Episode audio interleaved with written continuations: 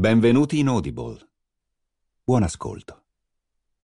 Audible Studios presenta La Piena, il meccanico dei narcos di Matteo Caccia. Primo episodio. Una cosa barbarica. 12 tonnellate sono. È presente il pancali di cemento che vedi dai fornitori? I sacchi di cemento, ok? Sono messi in cima dei pallet, no? Ok, fai conto 12 palè di sacchi di cemento in fila su un ponte di una nave. Sono una, una, cosa, barba, una cosa barbarica. Ma sai che c'era tanta di quella polizia? Avevano paura che qualcuno facesse un attentato mentre che scaricavano la droga per riprendersi la droga. Oh, 574 milioni di euro sono di, di valore commerciale non alla vendita, all'acquisto in Venezuela. Purezza 97,8%. cioè, è una cosa, no, guarda, è una cosa, mi tremavano le gambe. Ah, la polizia che era lì, tutti armati fino ai denti, li tremavano più di me. Te pensa che qua per 50 kg ci sono, devono viaggiare con 6 macchine della polizia di scorta. Una cosa barbarica. Immagina con 12 tonnellate con tre polizie d'Europa. Io penso che minimo minimo siano stati 500 poliziotti. È il più grande sequestro della storia.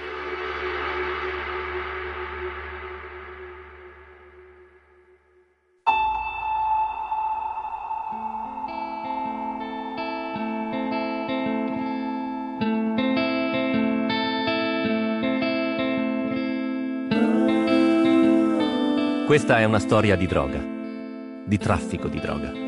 Cocaina, per essere precisi. I protagonisti sono i produttori, i distributori e le polizie di tre nazioni. Eppure questa non è solo una storia di narcotraffico. Questa è la storia di una piena, un'onda di piena lenta e inesorabile che arriva imprevista e sale, fino a travolgere la vita di un giovane uomo e delle persone che gli sono vicine. È la storia di Gianfranco Franciosi e di come la vita possa trasformarsi in una lotta per non andare a fondo. Io sono Matteo Caccia e questa è La Piena.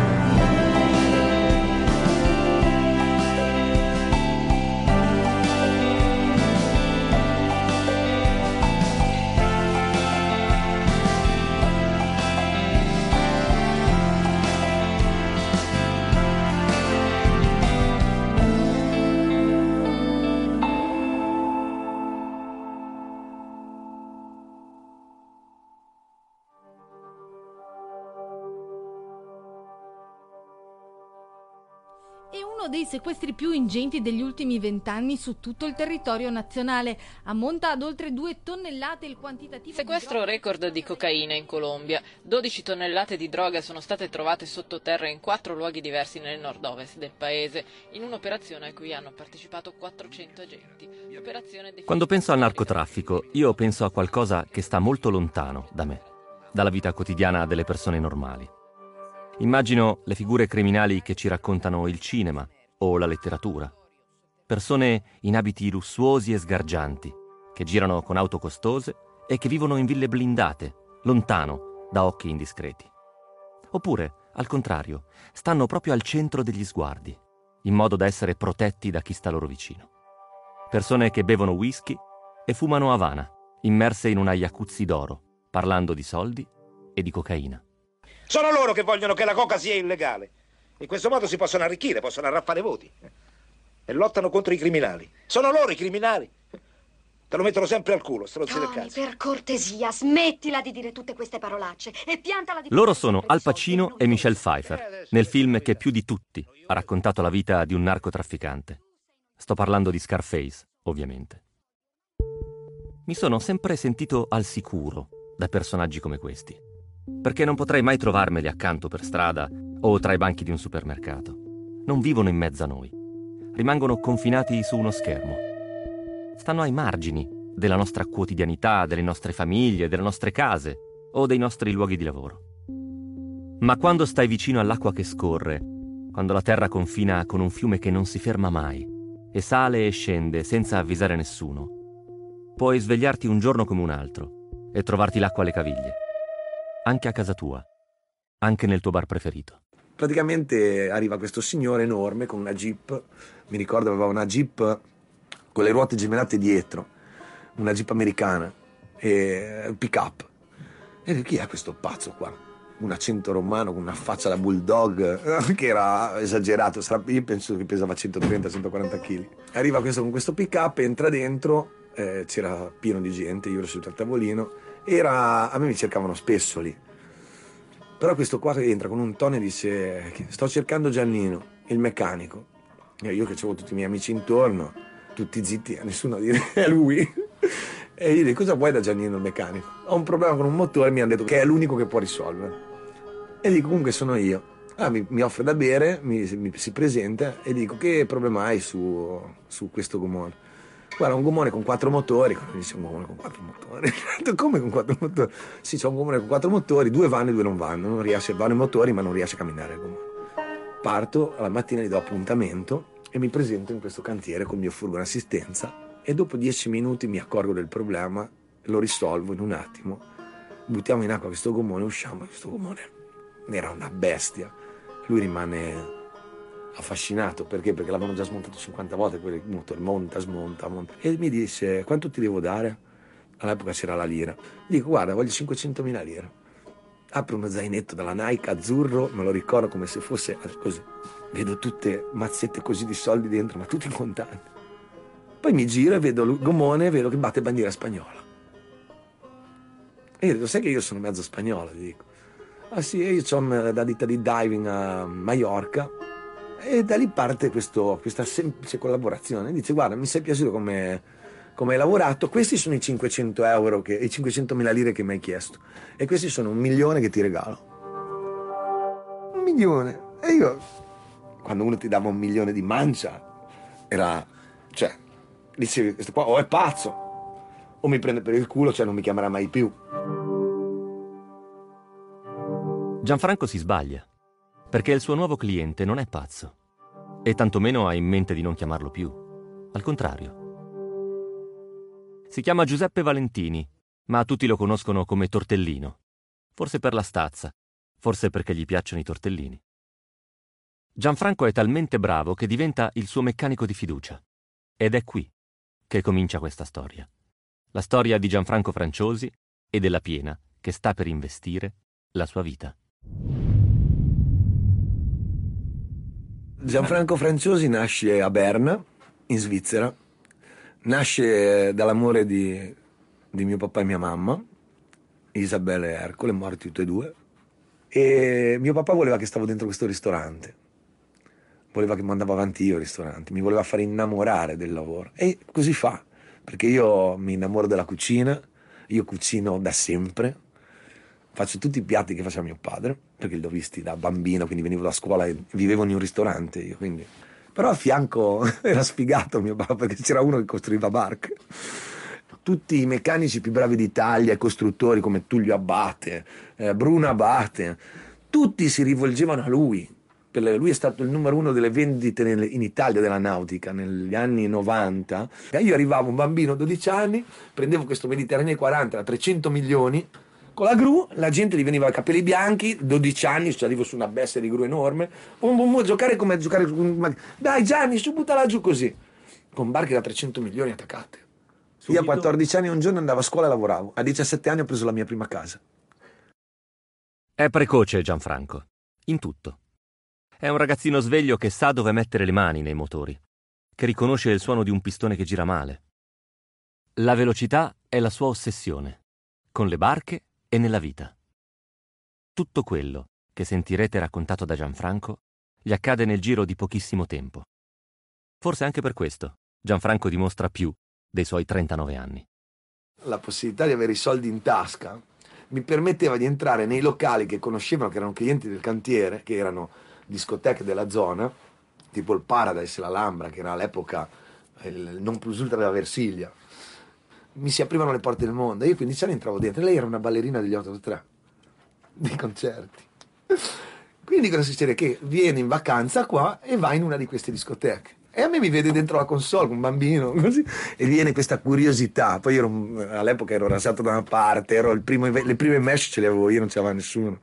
E, e quindi avevo la possibilità di entrare in qualsiasi locale e venivo trattato come un grande, non come un bambino. Perché? Perché ero quello che poi la mattina li buttava sulla barca e quella sera lì conosco lei e per scommessa io faccio amore con lei.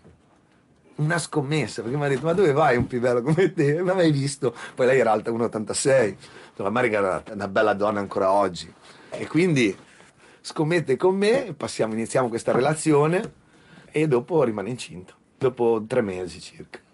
Mia moglie aveva 21 anni all'epoca, era già maggiorenne, io ne avevo 15. Sì, lui era molto più giovane, lui ha sei anni meno di me, anche se lui quando l'ho conosciuto ha mentito dicendo che ne aveva 18, quindi io ne avevo quasi 20, per me c'erano pochi anni di differenza, l'ho scoperto poi dopo la sua vera età. E la prima volta che l'ho conosciuto ho pensato che era un deficiente, con tutto il cuore, perché è stato un incontro bruttissimo. Ma perché aveva quell'atteggiamento da sbrufoncello, sai, il bulletto, quello tutto convinto di sé, un po' cretino così, ed era una persona che mm, non rientrava nelle mie simpatie. Io, sono sincera, quando l'ho conosciuto l'ho odiato. Lei è Marica, è la prima compagna di Gianfranco. Sono passati molti anni da allora, più di venti, e il loro rapporto è sempre stato in bilico tra una strana forma di amore e di malsopportazione reciproca. Allora, l'ho conosciuto in una discoteca di Sarzana eh, fondamentalmente eh, non eravamo tutti e due completamente sobri, infatti è nato questo grande amore mh, mm, con la smania di volerci menare, cioè noi ci siamo conosciuti che ci volevamo picchiare. Eh, perché io avevo conosciuto una sua ex ragazza che mi aveva chiesto di intercedere, lui l'aveva presa un po' male, quindi abbiamo litigato, eravamo proprio ai fari corti, e invece poi è finita che ci siamo innamorati, purtroppo per me. Eh? Diciamo che all'inizio non è stato proprio amore, è stato più piacersi. Io comunque fondamentalmente ho scoperto di essere incinta che ero già di sei mesi passati. Diciamo anche quello, sì. Io ho avuto quello che sembrava un ciclo regolare, ma invece era un sovraccarico ormonale, più o meno come aveva spiegato il ginecologo. E, e, niente, io quando, periodo, quando, ho scoperto di essere incinta è stato anche il periodo in cui ho scoperto l'età di lui, quindi io praticamente l'ho lasciato perché non lo, non lo volevo più vedere e quindi mi sono portata avanti la gravidanza del primo figlio da sola, compresi i primi mesi di vita, fin verso i 7-8 mesi se non mi ricordo male. Ho fatto tutto da sola. Poi lui è venuto a saperlo tramite altre persone, quindi si è ripresentato alla porta. Sì, sì, io sono diventata mamma che avevo 21 anni, appena compiuti. Però non è stato amore.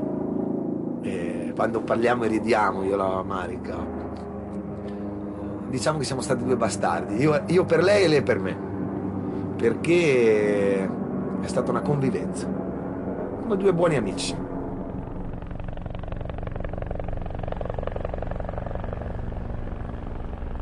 Il rumore che sentite in sottofondo è quello di un elicottero che sorvola il fiume Magra, va verso il mare.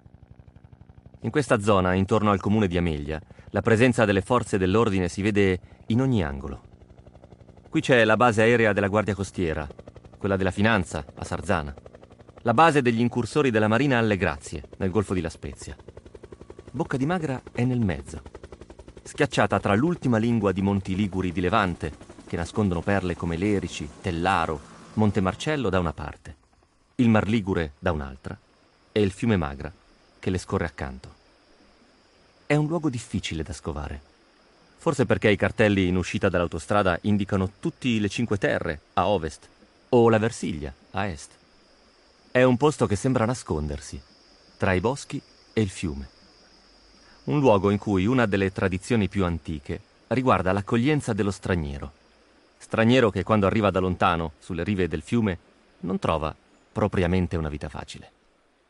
Questo è un estratto del TG regionale della Rai Liguria del 31 marzo del 2014 che spiega il perché. Una tradizione che si ripete da centinaia di anni, secondo alcune testimonianze dal XV secolo, nel territorio di Amelia, in provincia della Spezia. È l'Homo Arbozo, festa di primavera, sberleffo al potere, senso della comunità, tornata negli ultimi 40 anni a coinvolgere tutto il paese. Due giorni di festa che culminano la domenica pomeriggio nel corteo di mille colori che attraversa tutto il borgo. La leggenda narra che in questo periodo il primo straniero a presentarsi in paese venisse fatto prigioniero, accusato delle colpe più svariate dopo un processo sommario, costretto a scegliere tra un'ammenda in denaro o un tuffo in un bozzo o uno stagno gelato. esiste ancora tradizione di Amelia, l'uomo al bozzo. Il bozzo è il bozzo, l'acqua, una piscina artificiale, bozzo, un bozzo d'acqua. Quindi tutta la gente del paese si mascheravano, facevano proprio un, una sentenza contro questa persona. Lo straniero veniva preso al momento in cui arrivava Amelia e buttato in un bozzo ghiacciato. Se morivi, bene. Se no, potevi stare, rimanere a Amelia. E a tutt'oggi succede così. Cioè il carattere delle persone di Amelia è quello. Gianfranco vive qui da sempre. C'è cresciuto sulle rive del fiume e tutti lo conoscono. Per tutti lui è Gianni, per quelli più intimi, semplicemente Giannino. Lui poi è... cosa devo dirti? Allora, come meccanico è magico. Non esiste un meccanico, guarda, possono venire con le divise, con le tute, con l'equipe con i furgoni officina. Lui arriva con un cacciavite e ti dice qual è il problema e ti dice quanto spendi. Però devo dire che lui c'è nato perché io quando andavo a mangiare da suo babbo era piccolino, lo pigliavo in braccio, era proprio piccolino. Era in mezzo alle barche ma c'è nato proprio con le barche. Durante un giro in barca sul fiume, Gianfranco vede sulla riva tre ragazzini che stanno giocando con delle canne di bambù e del fuoco fanno il picnic, fanno il fuoco, poi lanciano i fischioni, vedi che c'hanno una canna di sono piantate, poi faranno le baracche, cresceranno come sono cresciuto io. E quello che facevo io da piccolino qua. Io costruivo le casette in cima all'argine, in cima agli alberi. E, e crescono così nel fiume Magra e non si allontaneranno mai più. Mai più. Andranno a Milano, andranno a Roma, diventeranno famosi ma torneranno qua. Oh Fonti! Non dar mica fuoco a niente, eh! Ciao bella! Gianfranco cresce in fretta e il lavoro non manca. È bravo. I turisti che arrivano qui da Milano e vogliono la barca pronta per uscire si rivolgono a lui. Sono gli anni 90, crisi è una parola che non si conosce in questo paese. E gli affari di Gianfranco vanno meravigliosamente. Meravigliosamente, barche da corsa, eh, barche eh, gommoni da diving, ma la maggior parte facevo barche da corsa, io, barche veloci. Io andavo a lavorare con la Porsche, eh, un Porsche 911 grigio S 4002 benzina con la cassetta della beta buttata sui seggiolini di pelle crema piena sporca di grasso scendevo e la gente gli veniva già male perché? Perché dice, cazzo, sto qua è arrivato con la cassetta degli attrezzi con un Porsche, quanto sarà il conto? Il giorno in cui al bar Il Ghiottone di Bocca di Magra si presenta Tortellino, il romano di 130 kg che chiede di lui, questa è la vita di Gianfranco. Una compagna, due figli, un'attività che funziona.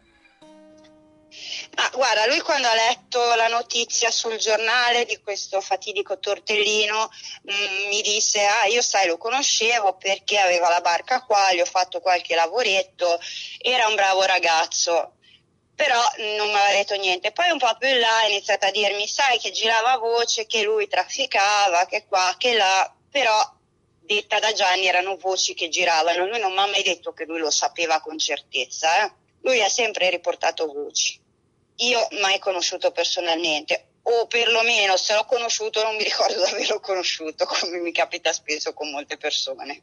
Ti dico verso la fine del 2004, forse 2005.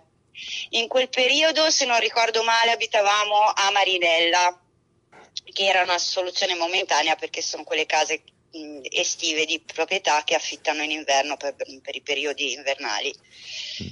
Poi da lì ci siamo spostati ad Arcola perché abbiamo trovato una casa definitiva a quei quattro anni di contratto d'affitto e ad Arcola ci siamo stati fin verso il 2009. Poi ci siamo trasferiti a Santo Stefano e lì ci siamo stati fino al 2010 quando poi noi ci siamo lasciati, o meglio io ho lasciato lui. Per un paio d'anni Tortellino è il principale cliente di Gianfranco. Vive a Roma ma ha una casa lungo il fiume, poco lontano dal suo cantiere. È una casa con la banchina per l'approdo diretto all'acqua, dove si possono ormeggiare le barche senza timore di essere troppo osservati.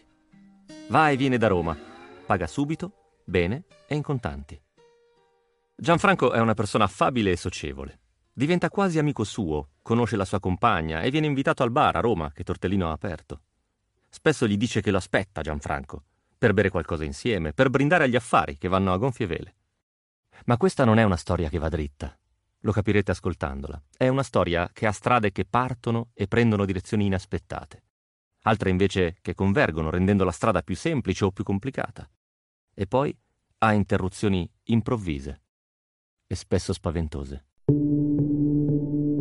Arrivavano gommoni nuovi imballati da, imball- da mettersi motori, motori, motori, motori e me li faceva attrezzare per il diving, veramente. Cioè lui buttava via tipo 10-15 milioni di bombole da sub, attrezzatura da sub, che io quando finivo il gommone installavo completamente nel gommone. Quindi per me veramente partiva per il, per il sub. Poi fino a quando invece ho iniziato a provare insieme a dei miei amici qua della zona le bombole che io compravo. Cioè partiva il camion, arrivava prima dell'autostrada Sarzana, si fermavano e buttavano tutta la cassonetta della spazzatura. Bombole nuove, attrezzatura da migliaia di euro. Non rumenta, roba dalla mare, stecno di sub. E disse, ma c'è qualcosa che non va. Decido di parlargli. Decido di parlargli, avevamo, avevo un gommone pronto da consegnargli dopo tre giorni. Doveva venire a pagarmi. Accendo quella mattina la televisione e cazzo, vedo la televisione e viene fuori chi è. Quindi la storia è questa. Gianfranco prepara i gommoni per un suo cliente. I gommoni gli arrivano in cantiere, lui monta i motori e tutta l'attrezzatura utile a barche che caricheranno subacquei per portarli in mezzo al mare e assisterli mentre si immergono durante la loro vacanza alle Baleari. È quasi un lavoro di routine, se non fosse che le bombole che lui monta su quei gommoni vengono regolarmente buttate via, poco prima che il camion che ha caricato le barche entri in autostrada. Poi, un giorno, arriva la notizia che travolge Gianfranco. Tre colpi di revolver alla testa sparati a bruciapelo, così, intorno alle 19.30 di ieri, davanti alla compagna, è stato freddato nel suo bar Il gatto, la volpe e il sorcio a Porta Metronia a Roma, Giuseppe Valentini, 39 anni, una sfilza di precedenti penali alle spalle, dalla ricettazione allo spaccio di stupefacenti. Questo è un articolo di Repubblica del 23 gennaio del 2005. Un'esecuzione in piena regola. Non hanno dubbi i carabinieri del nucleo operativo. Giuseppe Valentini, soprannominato e conosciuto nel quartiere come Tortellino, era appena entrato nel bar, ignaro che qualcuno lo stesse seguendo o comunque aspettando nascosto. Era al bancone a parlare con la compagna. Dietro di lui è entrata una persona con un casco integrale grigio in testa, racconta una testimone. Ha tirato fuori la pistola, senza dire niente, neanche una parola. L'ha puntata vicino alla testa di Peppe e ha iniziato a sparare una raffica di colpi.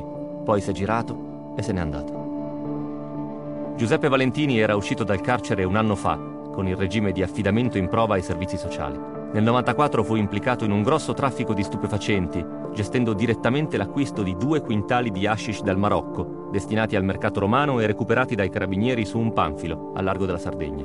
Probabilmente ora era tornato in qualche malaffare. Ma secondo gli investigatori non era un criminale di grosso spessore, piuttosto un piccolo boss. L'esecuzione dunque potrebbe essere per gli inquirenti un avvertimento rivolto a qualche personaggio di spicco della criminalità capitolina per il quale si era messo a lavorare, oppure una vera e propria punizione per un affare che Tortellino aveva gestito male.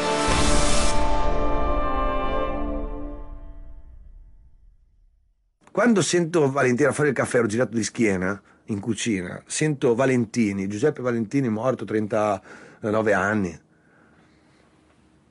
mi giro, cazzo ho visto proprio la sua faccia lì, poi vedo il gatto, la volpe il sorcio, perché vedevi le immagini che camminavano, no? quindi non hai tempo. Però il gatto, la volpe il sorcio, lui mi parlava sempre di questo gatto, la volpe il sorcio, il suo bar. Mi si è gelato, chiamo la, la Marica all'epoca, c'era, la mia prima compagna. Gli dico, Marica, Marica, ma guarda che hanno ammazzato Beppe, ma sai chi era quello lì? Aspetto 24 ore, dopo che vedo al telegiornale man mano che ammazzano altre persone, collegate a lui, che la polizia non lo sapeva, nemmeno i giornalisti, ma io sì perché io avevo visti qua. In solo 24 ore avevano già ammazzato tre persone di quelle che io avevo visto con loro, con lui. Una in Spagna, una a Roma e una a Napoli. Tutte e tre le persone che io ho visto con lui le avevano uccise sequenzialmente. Quindi lì io dico, io che non c'entro niente, non so niente, rischio, che, cioè, ho paura che mi viene a ammazzare anche me. Decido di andare alla polizia. Quando abbiamo bisogno di aiuto non ci rivolgiamo mai a un'istituzione, ma a qualcuno dentro all'istituzione. La prima cosa a cui pensiamo non è una divisa, un gruppo di persone, una squadra, no, pensiamo a una persona. Una persona che ci conosca, che si fidi di noi, qualcuno di cui fidarci e a cui affidarci. E nella polizia Gianfranco quella persona la conosce. Quindi io quando ho sentito questo mi è venuta paura, dove vado a chiedere aiuto, dove vado a chiedere aiuto. Sapevo, avevo sentito che lo seguivano i carabinieri, io però non conoscevo nessuno dei carabinieri, quindi non sapevo nemmeno come affrontare la situazione. Ho detto vado prima, non sapevo se avevo compiuto un reato, non l'avevo compiuto. Quindi ho detto vado prima da un amico che mi può magari indirizzare, aiutare, se mi dice di chiamare l'avvocato mi, mi dà la possibilità di, di, difendermi, perché non avevo fatto niente io. Io lo sapevo che non avevo fatto niente, però non sapevo cosa prevedeva la legge. Cioè se io avevo facendo gli gomoni, seppur non lo sapevo stavo compiendo, avevo fatto un reato, potevo farlo, perché comunque era narcotrafficante, l'ho saputo dopo. Eh. E mette nel computer Valentino Giuseppe, gli, sono, gli, occhi gli sono usciti fuori così.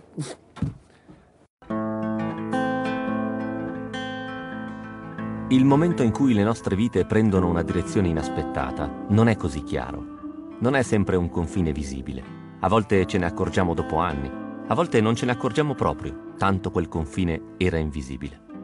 Ma questa è la storia di una piena, e quando il fiume oltrepassa gli argini, non è possibile non accorgersi che la nostra vita sta per essere travolta.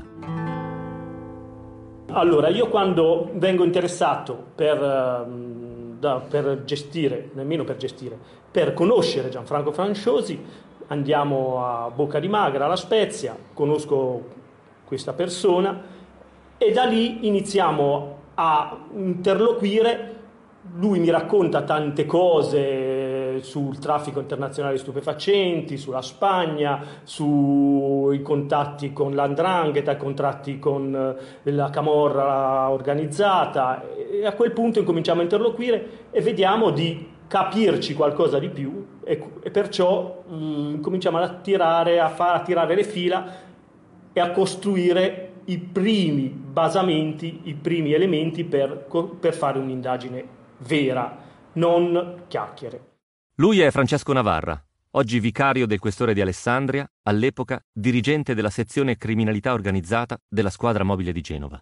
Lui, lui probabilmente, anzi quasi sicuramente, si è trovato in una situazione, diciamo, non proprio bellissima e forse era realmente in pericolo. La casa di Tortellino è una villetta lungo il fiume con una banchina davanti per l'approdo delle barche. Non è nulla di appariscente. Qui le case non sono ville lussuose, non è Portofino, non è la Liguria aristocratica, è terra di pescatori e letterati. Qui, dopo la guerra, Einaudi, Pavese, Montale ci passavano le estati. Ecco il pimento dei pini che più terzo si dilata tra Pioppi e Saliceti, scrive Montale in una poesia dedicata a Bocca di Magra. E pompe a vento battere le pale e il viottolo che segue l'onde dentro la fiumana terrosa. Perché è pieno di terra e di sabbia, questo fiume che esonda quando non riesce più a contenere le sue acque. Anche la casa di Tortellino, gialla, su due piani, con uno spiazzo e un argano lungo la banchina, è stata sommersa più volte. È ancora lì, chiusa e immobile accanto al fiume. Era sempre qua lui. Era, lui stava qua, una barca se lavava lì, in quel cantiere di davanti, che era lo Shamad, la navetta Benetti. Da me aveva i gommoni, più su aveva i gommoni più piccoli, però era tutto distribuito nel Magra. Scaricava i pacchi del mangiare dei cani che invece erano pieni di cocaina. Perché se no, sai, un conto è scaricare un pacco, un conto scaricare mille kg di coca. Mille kg sono una tonnellata. Arrivava, ormeggiava questa navetta di 30 metri di fianco, durante la sera, mentre che la gente era normale a mangiare, fare, brigare, una cosa normale, quando te a casa qua, arrivi con l'otto yacht, ti ormeggi e vai dentro. Capito? Quindi non è una cosa assurda, no? Qui normalmente questo lato qua viene affittato e il camino, quello fuori, ti ricordi ieri ti parlavo, lo vedi sotto le scale? Quello lì con quella porta verde dove è stato trovato l'arsenale con le bombe e tutto. La vita di Gianfranco e della sua famiglia riprende a fluire regolare. I figli crescono, il lavoro prosegue, il fiume scorre lento. Quello che è accaduto è stato uno shock. Nessuno si aspettava che quell'omone fosse un criminale, nemmeno Gianfranco, che lo frequentava da vicino. Ma la polizia ha assicurato che è tutto a posto. I documenti sono in regola e la vita può tornare a procedere per la sua strada. E gli affari riprendono ad andare bene. Sì, sì, andavano molto bene. Sì, sì, ci siamo tolti tanti sfizi nel senso che sempre, se non sbaglio, intorno al 2005-2006 eh, abbiamo iniziato ad avere delle grosse entrate finanziarie. Siccome c'erano di mezzo mh, altre persone che conoscevo che comunque erano in un ambiente con personaggi che erano economicamente molto molto benestanti. Fondamentalmente lui lavorava anche per conto di loro, quindi sai, quando inizi a fare dei motori di barca importanti ci sta che guadagni arrivino. Tutto sommato il proprio rapporto tra noi di coppia era sempre in stallo, era così com'era. Mm, sì, era più disteso perché comunque non avevamo stress a livello economico di cose da pagare, faticando per pagarle e tutto il resto. Qualcuno però sostiene che le storie, quelle interessanti da ascoltare e da raccontare, appartengono tutte a due semplici categorie. Quelle che raccontano di un viaggio e quelle che raccontano di uno straniero che arriva in città. Ecco, questa storia appartiene alla seconda categoria, anche se lo straniero che arriva da Gianfranco non arriva da solo.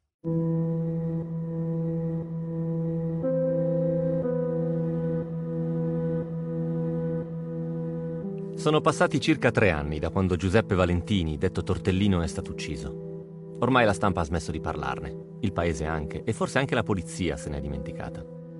Ma c'è qualcuno che non si è scordato il nome di Gianfranco e la sua abilità con i motori nautici. Ed è arrivato dalla Spagna apposta, fino qui a Bocca di Magra, per cercarlo. Lo spagnolo è alto più o meno come me. La mia corporatura, quindi è 1,70, era più magro di me. Erano persone che si subito l'avresti detto che sono delinquenti, nell'immediato. Guarda, bastava guardarli negli occhi. Il fatto di sbandierarti i soldi davanti e dire ti compro tutto. Ti potrei permettere qualsiasi cosa da domani se lavori con noi. Io gli ho detto, eh, ma qui ci vuole dei soldi per fare un lavoro del genere, quello che volete voi.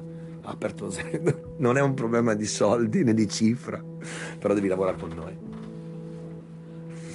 Mi cago nelle mutande, mi spavento immediatamente, li faccio entrare. Lo spagnolo non diceva una parola, li faccio entrare e li porto nel capannone quello grosso dove c'avevo i gommoni ma non avevo roba grande lì perché non c'era più Giuseppe quindi iniziavo già a fare proprio solo barche e scafi da corsa.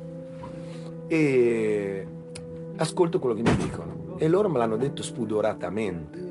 Cioè a differenza di Giuseppe che mi diceva preparare la barca per il dive. Loro pensavano che io sapevo realmente da Giuseppe a cosa servivano i mezzi. E invece io non lo sapevo cazzo. Loro mi dicono devi fare un gommone come quello che facevi a loro a Giuseppe a Beppe eh, e me lo dice in una maniera come lui sapeva già che io gli dicevo sì mentre io gli volevo dire di no.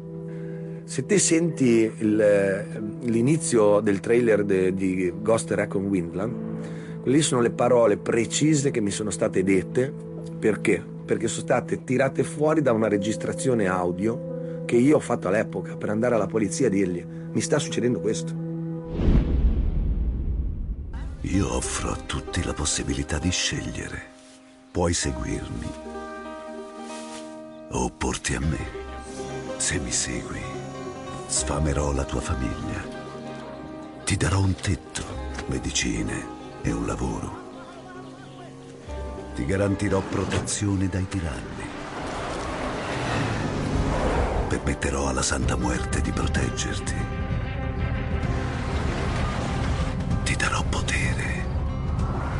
Ti renderò ricco. Ma soprattutto ti farò comandare come un re. Ma se intendi opporti a me, ho solo una cosa da offrirti. Una promessa. Prenderò tutto quello che ami distruggerò davanti ai tuoi occhi. Questo è il trailer del videogioco di cui parla Gianfranco. Queste sono le parole che lo spagnolo gli riferisce in una mattina d'inverno nel suo cantiere navale. Questa volta non ci sono in ballo finti centri di immersione alle Baleari per cui preparare i gommoni. Non ci sono menzogne o precauzioni. Questa volta è chiaro che quei due sono narcotrafficanti e le barche servono per trasportare cocaina. A questo punto Gianfranco prova a prendere tempo, dicendo che ci deve pensare. E darmi il tempo di pensare perché io non ne voglio più sapere. E è lì quando io gli ho detto, io so che Beppe è morto e non voglio fare la sua fine. Non ti preoccupare, è stato un errore quello. Vado in albergo, mi dicono di essere in un albergo perché io gli chiedo 24 ore di tempo per pensare se accettare il lavoro o meno. In realtà quelle 24 ore mi servivano per andare alla polizia. Prendo e vado a Spezia, alla polizia subito, erano le 5 di sera, eh, finisco di lavorare, chiudo il capannone, alle 5 parto e vado alla polizia immediatamente perché il modo era identificarli per poter capire con chi avevamo a che fare se effettivamente erano dei ciarlatani, se era qualcuno che sapeva la storia di Tortellino, che io ero il meccanico voleva approfittarsi. Quando io sono andato alla polizia, che hanno sentito 5, mi ricordo la prima cosa che hanno detto è a 500 kg. Ci siamo messi tutti a ridere. La polizia dicono che questi qua sono dei pazzi squilibrati. Ma come 500? Ma sa quanti sono 500 kg di cocaina? E dice, nessuno, nessuno ci credeva. Cioè, nessuno aveva mai sentito parlare di 500 kg a bocca di magra. Poi parlava di tonnellate come se fossero non so lire, milioni, milioni di euro. Così, come se fossero... E quindi era quasi un... Non era credibile, era talmente troppo grossa la cosa che non era che ma vengono, questi qua vengono da, da dove vengono? Un napoletano, uno spagnolo, vengono da uno come... Cioè, alla fine era un meccanico di Amelia io. Era troppo. Quando si ha a che fare con persone che sono interessate all'acquisto di quantitativi importanti di stupefacenti, sicuramente non si può stare a cuor leggero. Il pericolo esiste sempre, perché come sono disposti a pagare milioni di euro per avere la droga, sono anche disposti a fare dell'altro. Quindi tutto deve essere commisurato. Poi che ci sia fosse stato un vero pericolo di incombente di vita è tutto da dimostrare, però è sempre persone da prendere con le molle e quindi la gestione nostra del, di Franciosi era quella di massima sicurezza per il personale operante, ma massima sicurezza anche per lui, non sapendo quali potevano essere le reazioni degli altri, perché è vero che noi più o meno sapevamo chi fossero, ma più o meno dove quel più o meno può essere una forbice piccolissima, ma può essere anche una forbice enorme. Capiamo che è un personaggio grosso perché da quando ci viene raccontato e da quanto capiamo dalle attività tecniche, ha la possibilità di gestire quantitativi per l'Italia spropositati. Accetta il lavoro, tanto non stai compiendo niente, al limite gli vendi quel gommone che sei già pronto, ti prendi comunque i tuoi soldi hai guadagnato noi ci mettiamo una microspia in cima per capire un GPS fino a che punto sono reali queste persone, vedere se riusciamo a identificarle. Uh, li chiamo, mi fanno chiamare dicendogli va bene, ho deciso per subito la decisione, dammi i miei 30.000 euro, perché loro mi lasciamo 30.000 euro da conto. Vediamoci, mi lasci 30.000 euro, torni fra 15 giorni il gommone è pronto. E loro mi dicono no, no, siamo già partiti noi. Ma come? L'appuntamento era domani. Ti chiamiamo noi domani per vederci alla mattina alle 11, mutismo del telefono, a un certo punto suona questo numero spagnolo che loro mi avevano lasciato, quindi mi suona questo telefonino, io rispondo e mi dicono vieni alla stazione, all'albergo davanti alla stazione di Avenza. Cazzo, la polizia parte subito perché erano tutti qua, c'erano più di 20 persone, tutti in giro a cercare, dovevano fargli delle fotografie questi qua per vedere chi erano. Vanno, io vado all'appuntamento, loro fanno le fotografie, prendono i soldi, io prendo i soldi per questo gommone, loro salgono su un treno e vanno via. E finisce lì. Chi erano questi qua? Non si sa, però avevano le foto. Da questo momento in avanti dovete seguirmi con grande attenzione, perché quando l'acqua inizia a salire e in un attimo arriva fino alla gola, bisogna tenere i nervi saldi. Gianfranco, su suggerimento della polizia, accetta il lavoro. Li incontra per prendere l'acconto e iniziare a lavorare in modo che la polizia possa scattare le foto e cercare di identificare quei due. Ok, statemi dietro. Quando noi abbiamo iniziato, io ho iniziato a gestire la cosa, abbiamo capito che il, il traffico era diretto sì sulla Liguria, ma una parte probabilmente dei carichi si fermava in, nella nostra territorio di competenza, ma il grosso del, dello stupefacente doveva andare nel, diciamo, in campagna. Uh, lì abbiamo incominciato a fare delle attività di osservazione, abbiamo visto che sono, in, a seguito di segnalazioni sempre del Franciosi che si era incontrato sia con spagnoli e con napoletani probabilmente per uh, iniziare il discorso di importazione. E da quel punto, dopo queste attività di osservazione e queste attività che hanno dato riscontro positivo a quelle che erano le dichiarazioni del Franciosi, abbiamo deciso di iniziare l'attività vera dell'operazione Albatro 2008. A quel punto noi quando vediamo che c'è un, un, fondamento di verità a quelle che sono le sue eh, dichiarazioni, a quelle che sono sue, il suo racconto, certo il suo racconto prende un, un peso diverso rispetto a quello che potevamo pensare prima e infatti iniziamo a fare quello che bisogna fare per fare una vera indagine, e cioè la prima cosa da fare è interessare l'autorità giudiziaria per ottenere e avere tutte quelle che sono le, diciamo, le, le apparati tecnici e le, le necessità utili per gestire sia il Franciosi, per gestire la polizia e per gestire i malviventi. Gianfranco è un meccanico nautico, non è un poliziotto. È un civile che non ha esperienze di polizia o di vita criminale, eppure decide di accettare la richiesta della polizia. Noi non sapremo mai davvero perché Gianfranco decida di entrarci. Forse, come dice lui, io sono un cazzaro, non calcolo mai le conseguenze di quello che faccio. O forse, in fondo, questa scelta, la scelta di accelerare, di vivere una vita accanto a polizia, trafficanti, soldi e giri per il mondo, ha un fascino che ognuno di noi può solo intimamente misurare. Forse. Chiedevano che sì, che il parlare, il modo, i soldi c'erano, stavano compiendo reati, io uguale non ne stavo compiendo, quindi decidono di capire realmente, ora che avevano le foto finalmente, vanno in albergo, ma i nomi sono falsi anche quelli, quindi partono, loro partono per Spezia, per la questura di Spezia, e Spezia non era attrezzata per poter arrivare a una lista di personaggi del genere, quindi decidono di chiamare Roma e di avere un'autorizzazione dall'antimafia. In 24 ore è stato smosso e creato una centrale operativa al secondo piano di Genova dove poteva essere identificato, dove io vengo chiamato il giorno dopo che loro partono, perché io volevo sapere anche chi erano, con chi avevo a che fare.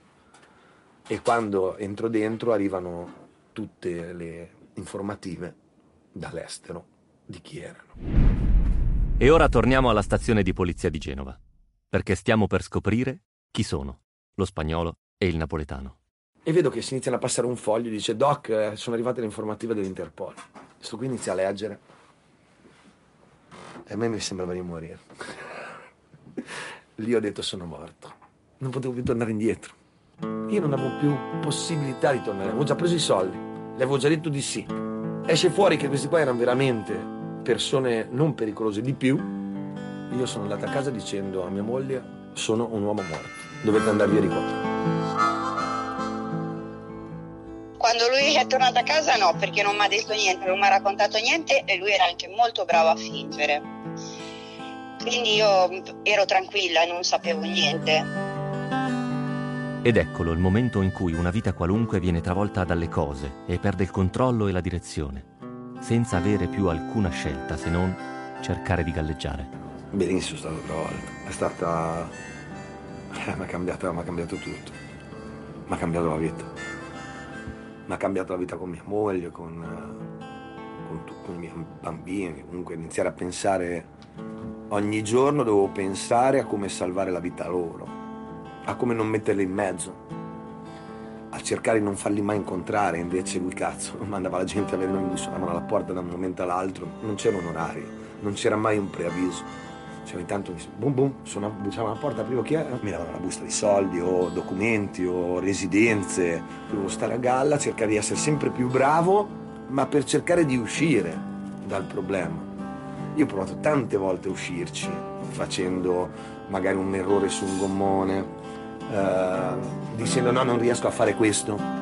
Eh, quando mi hanno dato la pistola per ammazzare uno, per mettermi alla prova, era quando avevano capito che poteva essere che io non, ero, non ero un poliziotto, ma che però non potevo essere uno, un informatore della polizia, perché iniziavano ad andare male troppi carichi e perché eh, mi tiravo indietro facilmente dai reati. No, è andato sempre eh, di più a, a essere dentro l'organizzazione, perché io dico sempre, io ho fatto anche il trafficante, cioè io dovevo scegliere tra vivere e morire, non è che potevo scegliere qualcos'altro. No, io non ho avuto possibilità di scegliere, non l'ho mai avuta io la possibilità di scegliere.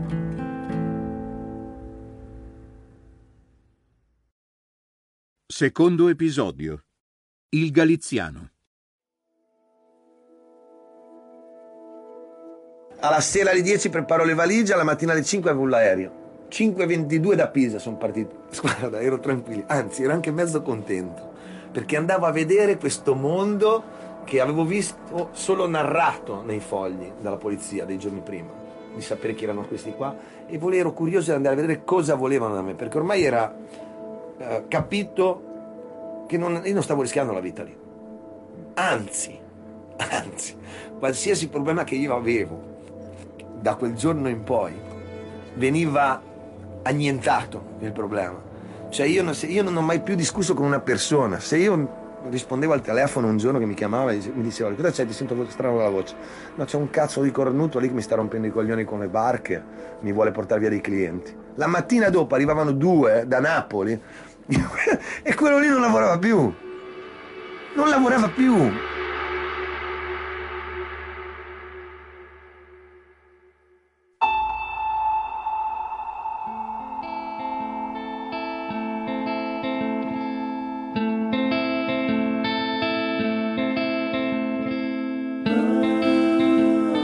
Questa è una storia di droga, di traffico di droga. Cocaina, per essere precisi. I protagonisti sono i produttori, i distributori e le polizie di tre nazioni. Eppure questa non è solo una storia di narcotraffico. Questa è la storia di una piena, un'onda di piena lenta e inesorabile che arriva imprevista e sale, fino a travolgere la vita di un giovane uomo e delle persone che gli sono vicine. È la storia di Gianfranco Franciosi e di come la vita possa trasformarsi in una lotta per non andare a fondo. Io sono Matteo Caccia e questa è la piena.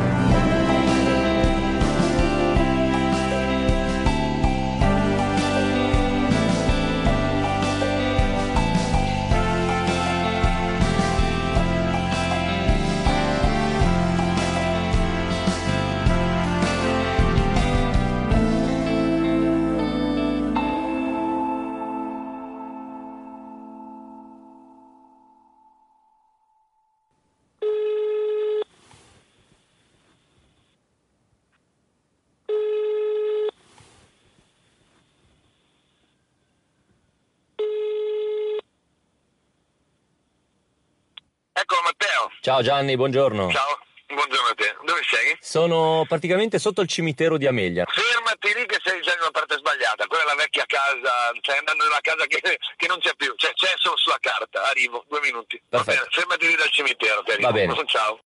Gianfranco è una persona piacevole da frequentare e avere intorno. È sempre sorridente, ha un bel modo di stare con le persone e relazionarcisi.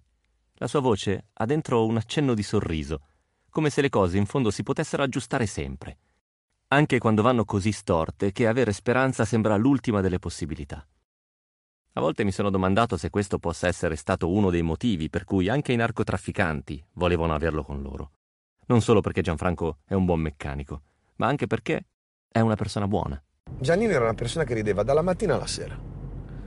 Ero il pagliaccio di Amelia. Cioè, la mia, ide- la mia forza, simpatia, eh, era del fatto eh, che facevo ridere tutti. Riuscivo a portare un sorriso a chiunque. Mi allevia il dispiacere vedere le persone che mi sono intorno che sono felici per me. Mi, mi fa piacere quando, eh, quando vado e vedo le persone che anche se non ci sono mi ricordano. Mi dà senso di essere un bravo uomo, mi dà senso di essere una persona buona. Gianfranco Franciosi, giovane meccanico nautico del Levante Ligure, ha tra i suoi clienti un tizio romano che gli chiede di preparare gommoni per un centro di immersioni che gestisce alle isole Baleari. Un giorno però quel tizio viene ucciso in un regolamento di conti tra narcotrafficanti e dopo qualche tempo in cantiere Gianfranco si vede arrivare due uomini che si dicono amici del suo vecchio cliente. Gli chiedono altri gommoni, più potenti, più capienti. Gianfranco corre alla polizia, che ha bisogno di scoprire chi siano quei due. E quando lo scopre, ormai è dentro. Allora, lo spagnolo e il napoletano erano due personaggi, cioè a vederli così a prima vista sembravano due scappati di casa. Poi invece se uno andava ad analizzare la, le informazioni che poi abbiamo avuto sia dalla Spagna che dalla squadra mobile di Napoli, erano due criminali di, di spessore. Ora però tocca davvero cercare di entrarci in questo mondo, cercare di capirne le logiche e i meccanismi. Perché quando pensiamo al mondo criminale, il rischio che corriamo è quello di immaginarlo come il mondo dei cattivi, mostri più che persone. E invece forse sono più simili a noi di quanto pensiamo. Persone con vite in parte normali e in parte piene di complicazioni. Ma vestiti da barboni. L'unico che ho visto più elegante di tutti, più elegante, più sportivo, vestito di marca era Elia. Tutti gli altri io li vedevo No, ma normalissimi, cioè gente che va all'alimentare, o dammi un po' mezzo chilo di formaggio, o gente che parla normale, c'ha, c'ha un sacco di problemi. Perché comunque questa, questa gente qua è tutta gente che ha un sacco di problemi. Sai cosa vuol dire muovere mezzo mondo? E sei te lì che li stai, lo stai muovendo quel mezzo mondo. Non è una cosa semplice, io penso, tante volte ci ho pensato, anch'io nel mio piccolo, quando già dovevo gestire una situazione di un trasporto, era una pressione Ecco, quelli forse erano i momenti più. Non durante, mentre che guidavo il gommone o mentre che partivo, al momento in cui era partita la cosa, ma nel momento del, del pre-partire, cazzo, deve coincidere tutto, anche perché io devo fare in modo che andasse tutto bene, la mia parte. I carichi cadevano quando andavo, passavano in un'altra mano. Eh, una droga si finisce per sostanzialmente due motivi, necessità e povertà, soprattutto se eh, ci riferiamo ai eh, luoghi del centro e del Sud America, dove eh, purtroppo i tassi di povertà sono altissimi. Eh, ho potuto toccare con mano nelle mie inchieste sul Messico come eh, si entri nel, nella rete del narcotraffico fin da ragazzini, 10-11 anni, ovviamente venendo pagati per, eh, con pochissimi pesos, quindi inserire un ragazzino nella rete è assolutamente eh, conveniente sotto il profilo economico, è ovvio che se si entra così giovani poi difficilmente si esce da quel eh, circuito. Con riferimento invece alla alle eh, vicende italiane, quindi quelle legate alle, alle mafie, all'andrangheta in particolare, eh, c'è un carattere di natura familiare, quindi se una famiglia eh, opera nel settore del narcotraffico, i clan di Indrangheta sono strutturati, sono fortemente strutturati in termini eh, familistici e familiari, quindi se i parenti padri, gli zii, i cugini, i fratelli maggiori si occupano di queste cose è assolutamente purtroppo verosimile e anzi comprovato che anche le nuove leve entrino in, uh, in questo circuito per una sorta appunto di discendenza e di eredità. La voce che sentite è quella di Claudio Cordova, giornalista autore di saggi e inchieste sul traffico nazionale e internazionale. Il suo ultimo lavoro è un film documentario sui cartelli messicani che si intitola La terra degli alberi caduti.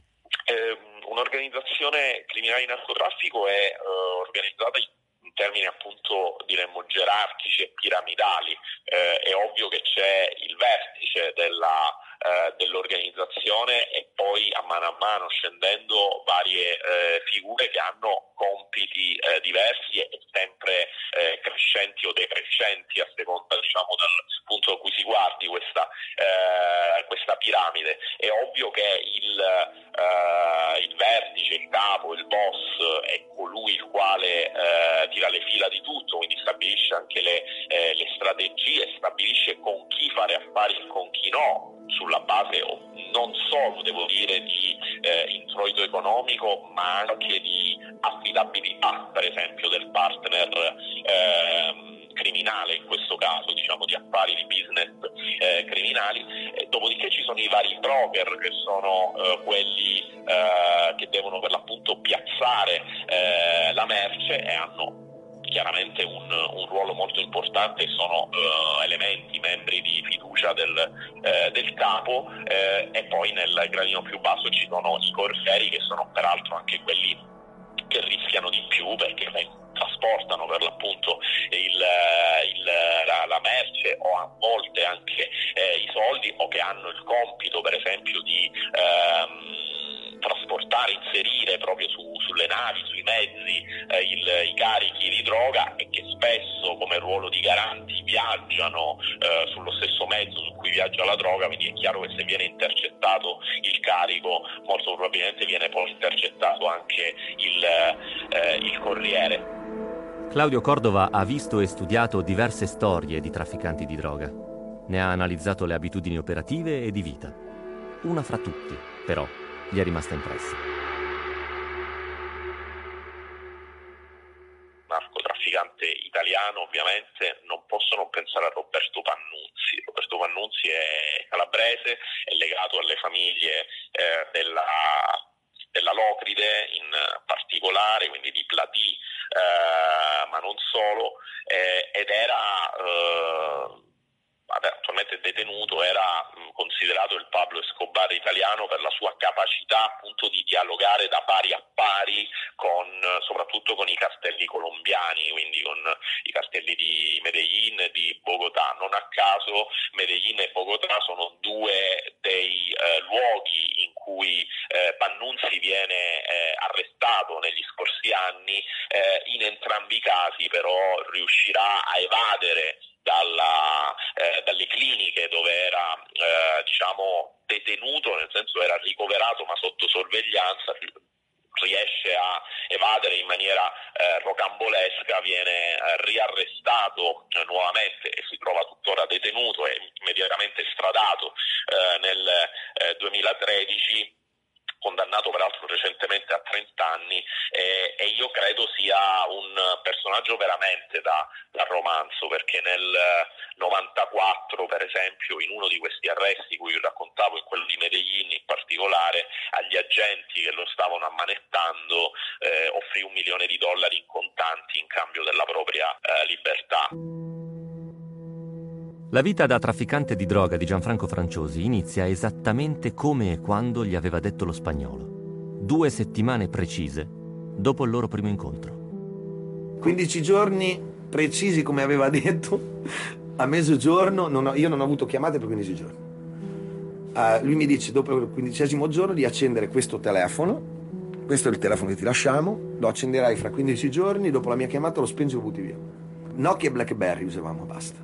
Perché BlackBerry? Perché all'epoca aveva BlackBerry Messenger, che non era un sistema che non era blindato, non era inintercettabile a meno che non avevi il telefono in mano. Al quindicesimo giorno io mi chiama Navarra e mi dice Gianni hai acceso il telefono, noi siamo tutti pronti a ascoltare. Perché nel 15 giorni, nel frattempo, loro riescono a intercettare l'email del telefono spagnolo, perché erano telefoni spagnoli. Quindi non era così facile intercettarli per l'Italia, dovevano chiedere l'autorizzazione in Spagna.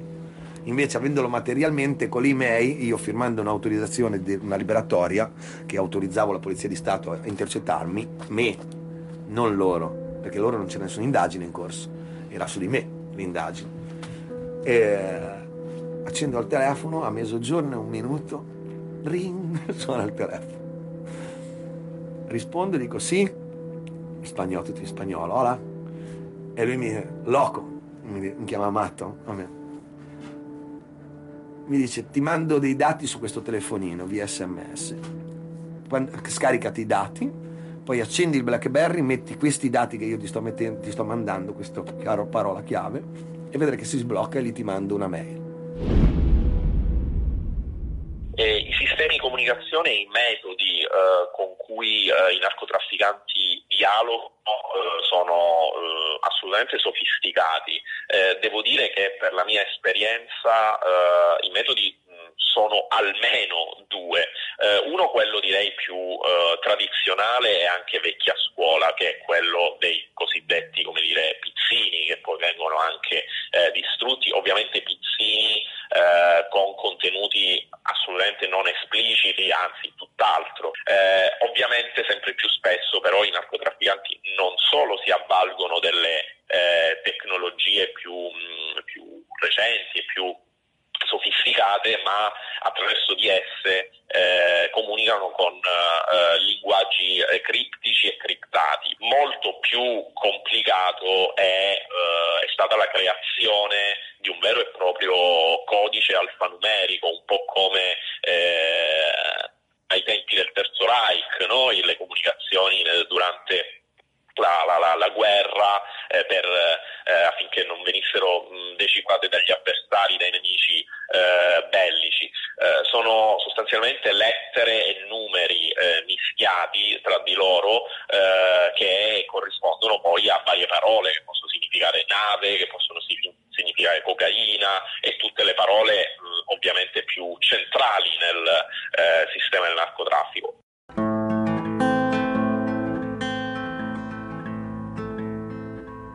La vita di Gianfranco non è più la stessa. Lui lo sa, noi lo sappiamo. Non è un narcotrafficante, ma deve comportarsi come tale agli occhi degli spagnoli. Così facendo però risulta un trafficante agli occhi di tutti, compresi amici, concittadini e familiari. Non scordiamoci che Gianfranco ha due figli e una compagna a cui non può raccontare la verità, o almeno non tutta. Anche a lei, anche a Marica, è costretto a raccontare storie. Verosimili, sì, ma storie. Ho un lavoro all'estero di un gommone che di quelli che avevo fatto che ha avuto un problema e dovevo viaggiare per ripararlo. Sapeva della situazione, che c'era una situazione che stavo aiutando la polizia, eh, però non ci ha mai creduto. No, che andava fuori e ci credevo, no, non credevo alla sua fedeltà all'estero, che è diversa la cosa. Nel senso che io ero sicura di dove andava, perché comunque quando chiamava, chiamava e, e sapevo dove era. Eh, la mia mm, mancanza di fiducia e non credergli era legata al fatto che mm, non ero sicura della sua fedeltà nei miei confronti quando era fuori e quindi era quello di cui non mi fidavo. Oltretutto lui a me non ha mai raccontato di aver fatto l'infiltrato, cioè se tu a me ad oggi chiedi cosa ha fatto Gianni, io ti dico Gianni vendeva motori e barche per un narcotrafficante, lui sapeva chi era, gli stava bene, guadagnava dei soldi. Questa è la versione che ho sempre conosciuto io, io l'ho saputo nel dopo, la storia dell'infiltrato. Io non sapevo niente di questa storia, io praticamente vivevo come se lui stesse lavorando per Elias, non sapevo niente della polizia. Io l'ho saputo dopo, quando lui è venuto da me, qualche giorno prima che lo portassero via, dicendo mi portano via perché uh, sono un infiltrato, devo testimoniare, è rischioso. La piena di un fiume parte da lontano. Nasce dalle piogge che scendono senza posa, dal disgelo che scioglie la neve sulle cime si gonfia piano piano, portando con sé tutto quello che incontra. Mi portano a Santiago di Compostela, quindi a 150 km, quindi esco dal Portogallo, mi rientro in Spagna